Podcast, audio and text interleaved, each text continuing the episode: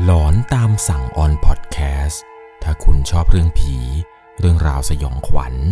เราคือพวกเดียวกันครับ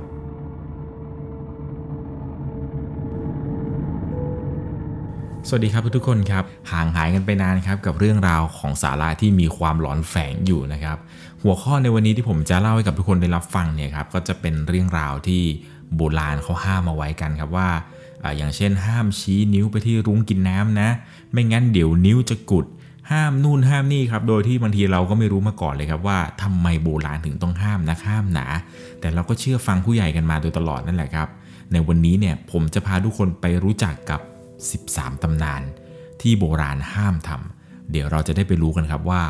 สาเหตุอะไรทำไมโบราณถึงห้าม ห้ามเพราะอะไร แล้วถ้าเกิดเราทำมันจะเป็นอย่างไร ใน EP นี้นะครับต้องบอกก่อนว่าต้องใช้วิจารณญาณในการรับชมรับฟังกันให้ดีๆ เพราะเรื่องราวที่ผมจะเล่าให้ฟังในวันนี้นั้น มันคือ 13 ตำนานครับที่โบราณห้ามทำสำหรับเรื่องราวใน EP นี้นะครับอย่างที่ผมบอกไปว่าโบราณเนี่ยเขาได้ห้ามเราเอาไว้ครับว่าอย่าทำนู่นทำนี่นะ ซึ่งบางทีแล้วเนี่ยมันอาจจะเป็นกุศโลบายอย่างใดอย่างหนึ่งนะครับที่โบราณเนี่ยห้ามทำจริง ๆ ซึ่งไม่แน่นะครับบางทีแล้วเนี่ยในอดีตสาเหตุที่เขาต้องห้ามเราทำนู่นทำนี่ อาจจะเป็นเพราะว่าเคยมีคนที่ทำแล้วเป็นจริง ๆ อาจจะเป็นอย่างนั้นก็เป็นไปได้ครับ เขาถึงต้องห้ามเอาไว้ แต่ก็อย่างว่าครับ มันก็เป็นเรื่องราวที่เกิดขึ้นในโบราณโบราณตำนานเขากล่าวไว้อย่างนั้น แต่ในปัจจุบันนี้แหละครับ หลายๆ คนเนี่ยยังรู้สึกว่าบางอย่างเนี่ยมันก็ย้อนแย้งจนเกินไป อย่างอาทิเช่น ห้ามทำนู่นทำนี่ เพราะว่าโบราณบอกว่าเดี๋ยวทำแล้วจะเป็นอย่างงู้นอย่างนี้ สาเหตุเป็นเพราะอะไร เดี๋ยวผมจะเล่าให้ฟังครับ วันนี้เนี่ยผมไปรวบรวมได้มาถึง 13 เรื่องครับ ที่โบราณนั้นห้ามทำ โดยที่เรื่องแรกครับ จะเป็นเรื่องราวของการห้ามแมวดำข้ามศพ โบราณเนี่ยนะครับเขาเชื่อกันว่างานศพในสมัยก่อนเนี่ยนะครับสิ่งที่ต้องเฝ้าระวังอย่างหนึ่งก็คือแมวดำนี่แหละครับ ห้ามให้แมวดำเนี่ยกระโดดข้ามศพโดยเด็ดขาด เพราะไม่อย่างนั้นครับ จะทำให้คนตายเนี่ยฟื้นกลับมาเป็นผีที่ดุร้าย วิญญาณเนี่ยจะเฮี้ยน จะออกมาหลอกหลอนผู้คนในหมู่บ้านครับ เมื่อแมวดำข้ามศพแล้วเนี่ยมันจะทำให้วิญญาณของผู้ตายเนี่ยไม่ได้ไปผุดไปเกิด จะกลายเป็นผีเล่ร่อนเป็นวิญญาณเล่ร่อนเนี่ยวนเวียนอยู่แถวนั้น แล้วก็จะคอยหลอกหลอนผู้คนให้หวาดกลัวไปต่างๆ นานา แต่ในความจริงครับ ความจริงของสิ่งที่ต้องห้ามแมวดำกระโดดข้ามลงศพหรือข้ามศพเนี่ยก็เพราะว่า ในสมัยอดีตครับเจ้าภาพเนี่ยเขาก็จะมีการนำอาหารนะครับมาวางไว้ตรงหน้าศพ นิสัยของแมวเนี่ยมันจะไปชอบซุ่มชอบแอบอยู่ต่างมุมครับเพื่อรอคนเผลอแล้วมันจะกระโดดออกมากินอาหารที่เขาวางไว้ตรงหน้าศพกัน อชาวบ้านเนี่ยไปไล่มันครับ เห็นว่าแมวมันกินอาหารอยู่ มันก็จะตกใจแล้วก็กระโดดหนี กระโดดวิ่งชนนู่นชนนี่กระโดดข้ามลงอะไรไป ซึ่งเขามองกันว่าถ้าเกิดแมวเนี่ยครับไปกระโดดข้ามลงเนี่ย มันเป็นการไม่ให้เกียรติคนตาย ถ้ามองในมุมมองของความสยองขวัญนนะครับ หรือบางทีแล้วเนี่ยคนสมัยก่อนเขาจะชอบเชื่อกันว่า แมวดำนี่แหละครับมันคืออาวุธทางไสยเวทของพวกหมอผี เขากลัวกันว่าหมอผีเนี่ยมันอาจจะส่งมาเพื่อเอาดวงวิญญาณของคนตายเนี่ย ไปเป็นบริวาร หรืออาจจะเอาไปทำเป็นผีร้ายอะไรประมาณนั้น เขาก็เลยห้ามเหมือนครับว่าอย่าให้แมวดำเนี่ยเข้ามาอยู่ในงานศพ คือถ้าเป็นไปได้เนี่ยอย่าให้กระโดดข้ามศพเลยเนี่ยจะดีที่สุดครับนี่ก็คือข้อห้ามข้อแรกครับที่โบราณเนี่ยเขากล่าวไว้กุศโลบายที่เขาแฝงไว้นั่นก็คือ แมวเนี่ยนะครับจะมากินอาหารของคนตายเท่านั้นเองแหละครับที่เขาเนี่ยพยายามห้ามว่าเอออย่าให้แมวเนี่ยเข้ามาอยู่ในงานศพเลยจะดีกว่า ข้อที่2ครับสิ่งที่โบราณห้ามเอาไว้ เขาเชื่อกันว่าห้ามคนที่มีแผลครับไปงานศพ ความเชื่อนี้มีมาตั้งแต่โบราณอีกเช่นเดิมครับ เป็นความเชื่อมาตั้งแต่คนเฒ่าคนแก่ปู่ย่าตายายกันแล้วครับ เขาเนี่ยมีความเชื่อกันว่า คนที่เป็นแผลครับถ้าไปร่วมงานศพเนี่ยมันจะทำให้แผลนั้นเน่าเปื่อย หายช้า วิธีแก้เคล็ดเนี่ยถ้าเกิดจำเป็นต้องไปจริง ๆนะครับ เขาจะให้พกพวกต้นไม้ที่เป็นหนามเช่นพวกหนามมะกรูดหนามเฟื่องฟ้าอะไรไปด้วย แต่ความเป็นจริงครับ สาเหตุที่เขาห้ามคนเป็นแผลไปงานศพเนี่ยเพราะว่าในสมัยอดีตครับสมัยโบราณโบราณนี้เนี่ยคนส่วนใหญ่เขาจะประกอบอาชีพเป็นเกษตรกรรมทำไร่ทำนากัน บางทีเนี่ยมือไปโดนมีดบาดบ้างอะไรบ้าง โดนดุนโดนนี่เกี่ยวเป็นแผล สาเหตุที่เขาต้องห้ามเป็นงานศพก็เพราะว่า ในสมัยโบราณครับเขาจะไม่มีผ้าก๊อตหรือว่าไม่มีพลาสเตอร์ในการแปะแผล เพื่อป้องกันเชื้อโรคครับเข้าสู่แผลในตอนนั้น ในสมัยก่อนมันก็ไม่ได้สะอาดอะไรเหมือนกับในสมัยนี้หรอกครับ การเดินทางยังคงต้องเดิน นั่งเกวียน ไปด้วยทิศต่างๆครับทำให้เจอทั้งฝุ่น เจอทั้งผู้คนอะไรต่อมีอะไรครับ ไหนจะเป็นพวกมแมลงวันที่มาตอมศพ เพราะในสมัยก่อนเขาก็ไม่ได้มีการมาฉีดฟอร์มาลีน เพื่อป้องกันนู่นป้องกันนี่อะไรเลยนะครับ ไหนจะพวกมแมลงวันไหนจะควันทูบอะไรอีก อย่างถ้าเกิดมแมลงวันมาตอมแผลเราเนี่ยมันก็จะส่งผลให้แผลเรานั้นติดเชื้อ หรือไม่ก็แผลหายช้าครับ เขาก็เลยเกิดเป็นกุศโลบายนี้ออกมาบอกว่า เออ ถ้าเป็นแผลเนี่ยอย่าไปงานศพก็เท่านั้นเอง นับว่าเป็นกุศโลบายที่ค่อนข้างที่จะฉลาดมากครับของคนสมัยโบราณ เพราะว่าถ้าเกิดแผลหายช้าเนี่ย คุณก็จะไม่สามารถไปทำไร่ทำนาไปทำอาชีพอะไรได้ปกติ เพราะว่ากว่าแผลจะหายนี่ก็นานพอสมควรครับ เขาก็เลยอยากจะให้คนที่เป็นแผลเนี่ยอยู่บ้านครับไม่ต้องไปงานศพ เพราะไปแต่ละทีเนี่ยก็คือใช้เวลานานมากๆนับว่าเป็นกุศโลบายที่แนบเนียนมากเลยแหละครับ ห้ามที่ 3 ครับ กับตำนาน ห้ามร้องไห้จนน้ำตาโดนศพเขามีความเชื่อกันว่า ห้ามร้องไห้จนน้ำตาเนี่ยโดนลงศพ หรือห้ามน้ำตาเนี่ยหยดลงบนศพโดยเด็ดขาด คนโบราณเนี่ยเขาเชื่อกันครับว่าจะทำให้ดวงวิญญาณของผู้เสียชีวิตเนี่ยไม่ไปผุดไปเกิด ด้วยความเป็นห่วงจนทำให้ดวงวิญญาณเนี่ยผูกติดไม่ได้ไปไหน คนโบราณเนี่ยเชื่อว่าน้ำตาที่หยดลงบนโดนศพ หรือโดนลงศพเนี่ยครับจะสามารถติดต่อกับดวงวิญญาณได้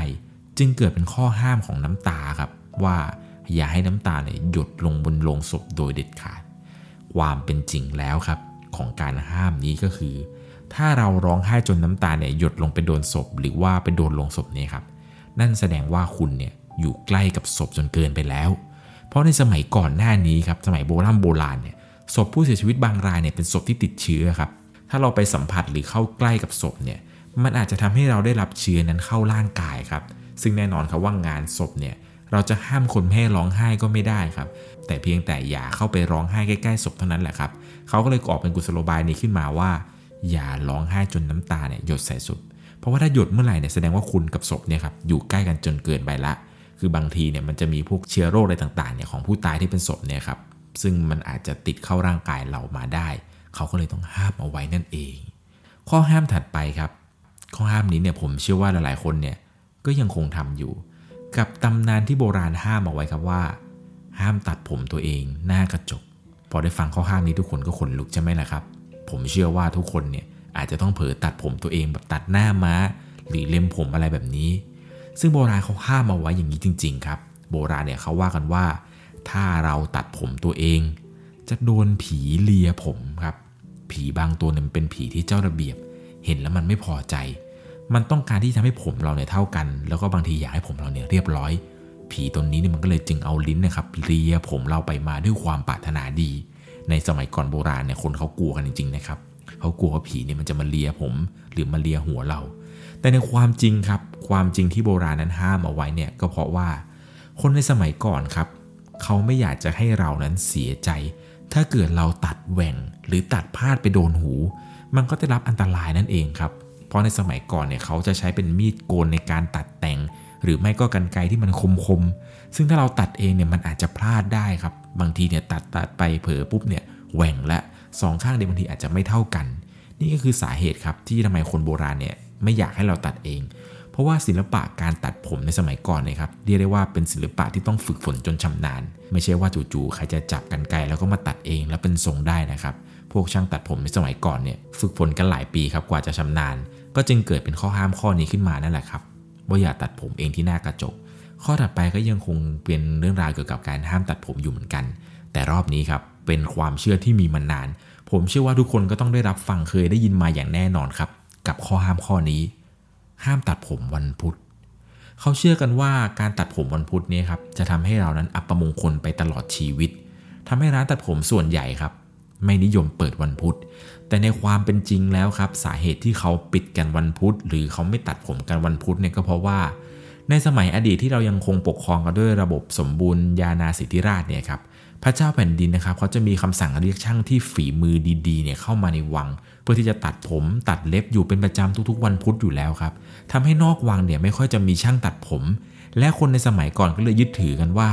วันพุธเนี่ยจะไม่ตัดผมครับเพราะมันคือวันเดียวกันกับที่พระเจ้าแผ่นดินเนี่ยท่านตัด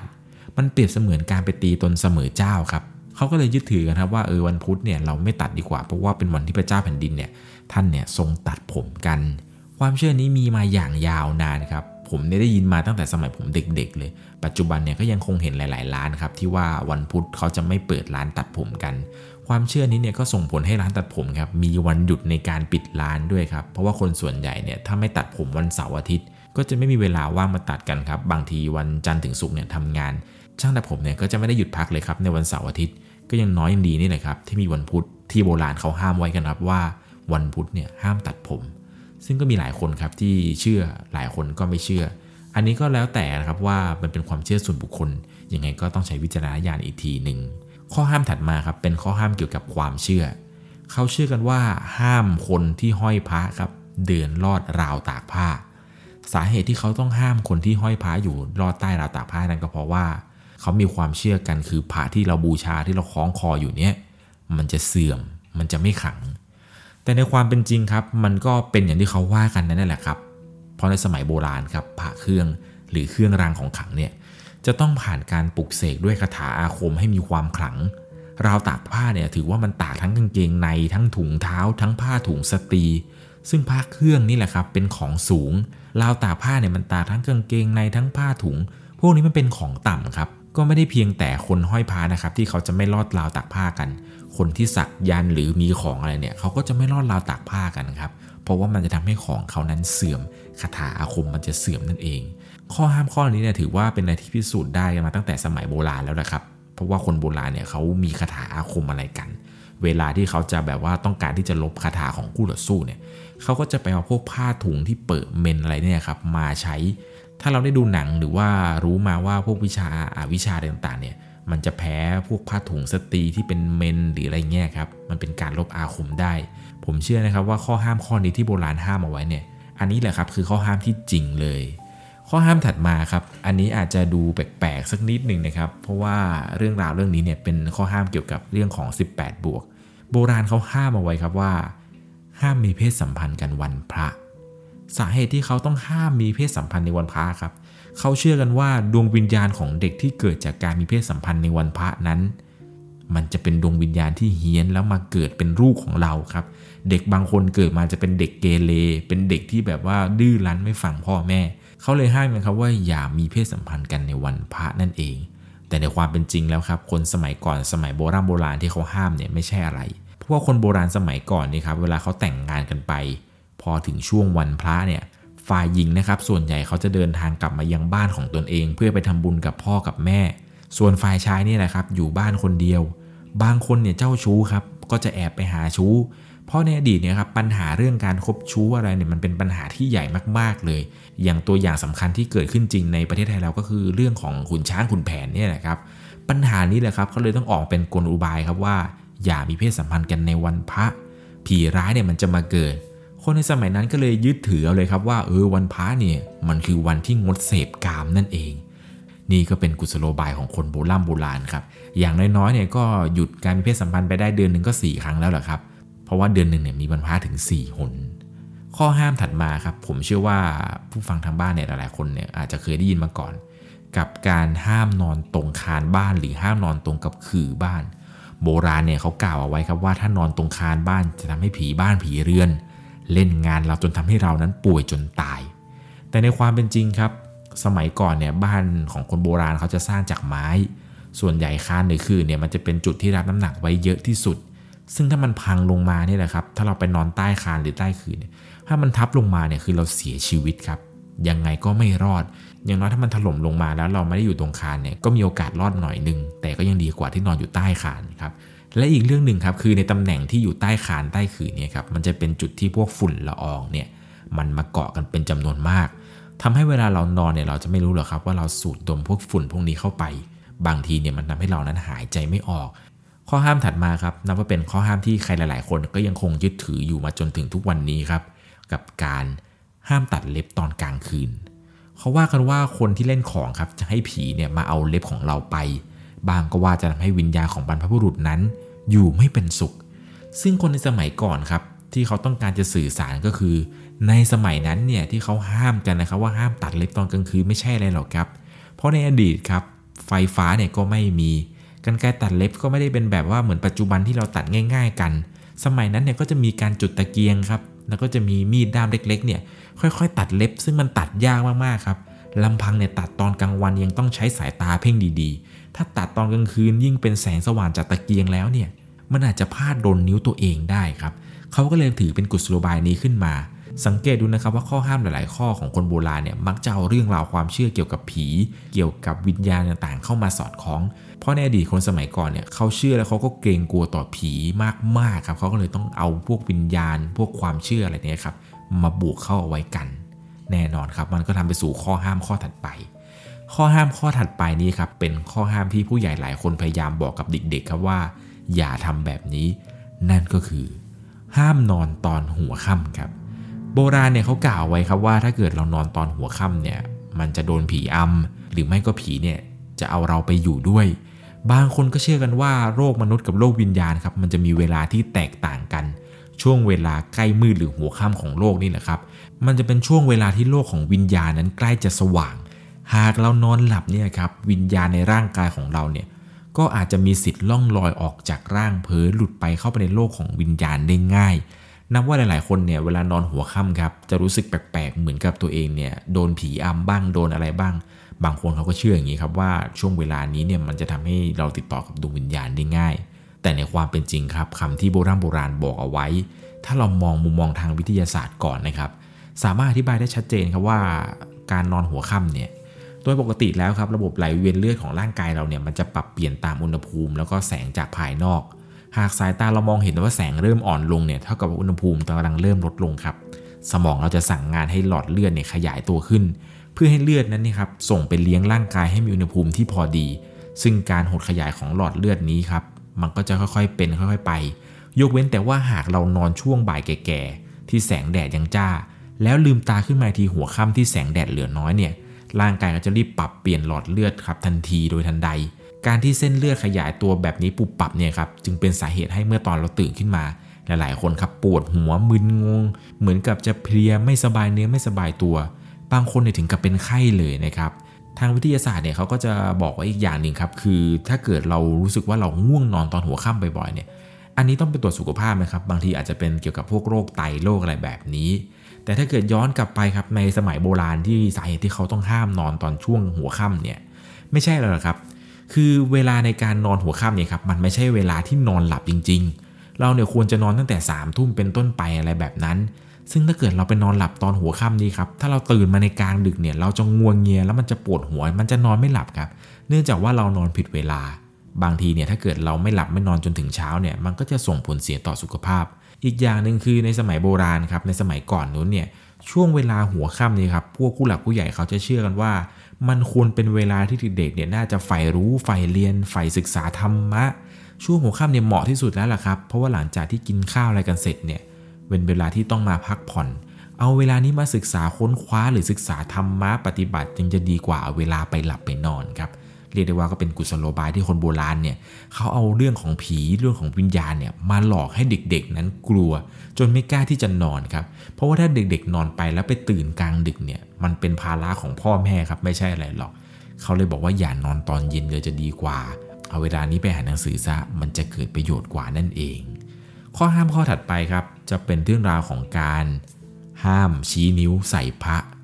เขามีความเชื่อกันครับว่าถ้าเราไปชี้นิ้วใส่พระเนี่ยครับจะทำให้นิ้วเรานั้นกุด ซึ่งไม่เพียงแต่พระสงฆ์นะครับที่เขาห้ามชี้ พระพุทธรูปพระเครื่องอะไรเนี่ยเขาก็ห้ามชี้ครับสังเกตดูว่าคนส่วนใหญ่เวลาจะชี้นิ้วเนี่ยเขาจะชี้แบบทั้งมือครับแบบชี้ไปทั้ง 5 นิ้วเลยเขาจะไม่มีการเอานิ้วชี้นิ้วเดียวครับชี้ชี้เพราะในสมัยก่อนครับ สาเหตุที่เขาต้องห้ามชี้นิ้วก็เพราะว่าพระสงฆ์เนน หรือสมณะที่ศักดิ์สิทธิ์เนี่ยครับการใช้นิ้วชี้ใส่เขาเนี่ยถือเป็นการแสดงกิริยามารยาทที่ไม่ดี เขามองไปถึงว่าการที่ชี้นิ้วใส่พระเนี่ยครับเป็นการเหยียดหยาม และไม่เคารพต่อพระสงฆ์นั่นเอง ซึ่งก็รวมไปถึงข้อห้ามในข้อถัดไปนี้ครับกับการห้ามชี้นิ้ว ข้อห้ามข้อนี้เนี่ยผมเชื่อว่าผู้ใหญ่หลายคนพยายามบอกกับเด็กๆ แล้วเด็กหลายคนก็พยายามบอกกับเพื่อนๆกันว่า ถ้าเกิดเห็นลุงกินน้ำ ห้ามชี้นิ้วที่ลุงกลิ่นน้ำข้อห้ามข้อนี้ผมเชื่อว่าได้ผลแบบร้อยเปอร์เซ็นต์ครับเด็กหลายคนไม่กล้าที่จะเอานิ้วเลยครับชี้ที่ลุงกินน้ำอย่าว่าแต่เด็กเลยครับ ผมเชื่อว่าผู้ฟังทางบ้านที่อายุตั้งแต่ 20 ขึ้นไป 30 ขึ้นไปเนี่ย ทุกวันนี้ก็ยังคงห้ามชี้นิ้วกันอยู่ใช่ไหมล่ะครับ มันเป็นข้อห้ามที่เราเนี่ยปลูกปลูกฝังมาตั้งแต่สมัยเด็ก ๆ ข้อห้ามนี้ครับผู้ใหญ่หลายคนเขาบอกว่า ถ้าเราชี้นิ้วที่ลุงกินน้ำนิ้วกุด ข้อห้ามข้อนี้เนี่ยเปรียบเสมือนเป็นข้อห้ามที่แบบว่าหลาย ๆ คนเนี่ยงงครับว่านิ้วจะกุดได้ยังไงลุงกินน้ำเนี่ยนะจะทำให้นิ้วเรากุดได้ สาเหตุที่เขาต้องห้ามแบบนี้ไม่ใช่หรอกครับ คนส่วนใหญ่ เวลาที่ได้เห็นลุงกินน้ำครับ เด็ก ๆ เนี่ยช่วงหลังฝนตกครับ เด็ก ๆ ที่ได้เห็นเนี่ยก็จะพากระโดดโลดเต้นดีใจกันครับ บางคนเนี่ยดีใจจนไม่ระวังครับ อาจไปโดนเพื่อนที่มันเอานิ้วครับชี้ดูเงี้ยไปทิ่มแทงตาจนได้รับบาดเจ็บ ในอีกแง่หนึ่งครับ ถ้าพิสูจน์กันทางวิทยาศาสตร์ที่เขาไม่อยากให้เรา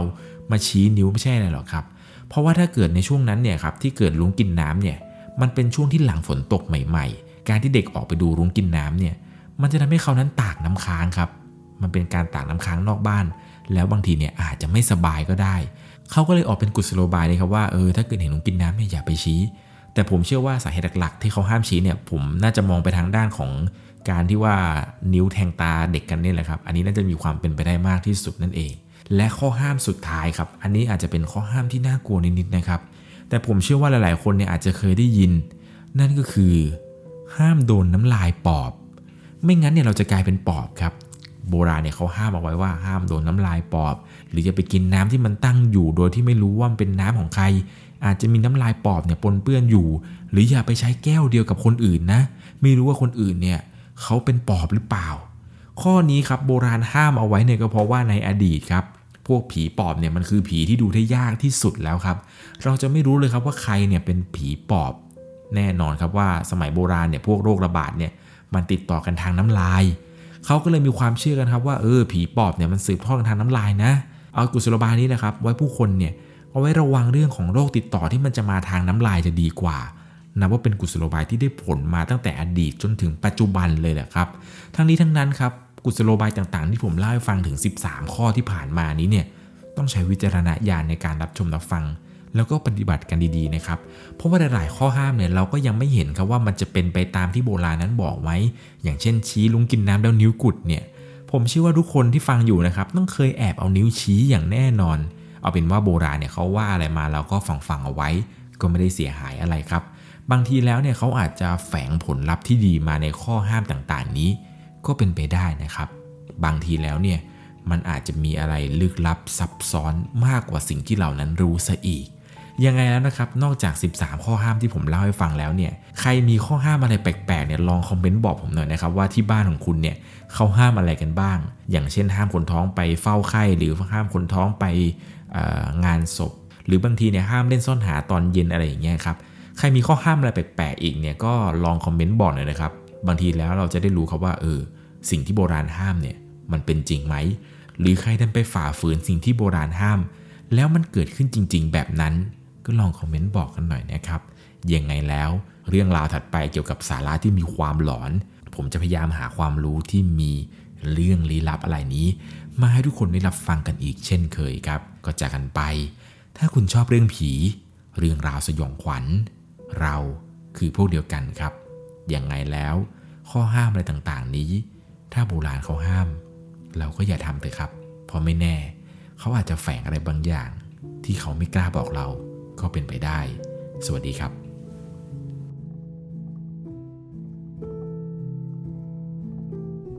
สามารถรับชมเรื่องราวหลอนๆเพิ่มเติม ได้ที่ YouTube Channel 1 LC ยังมีเรื่องราวหลอนๆที่เกิดขึ้นในบ้านเรา รอให้คุณนันได้รับชมอยู่นะครับ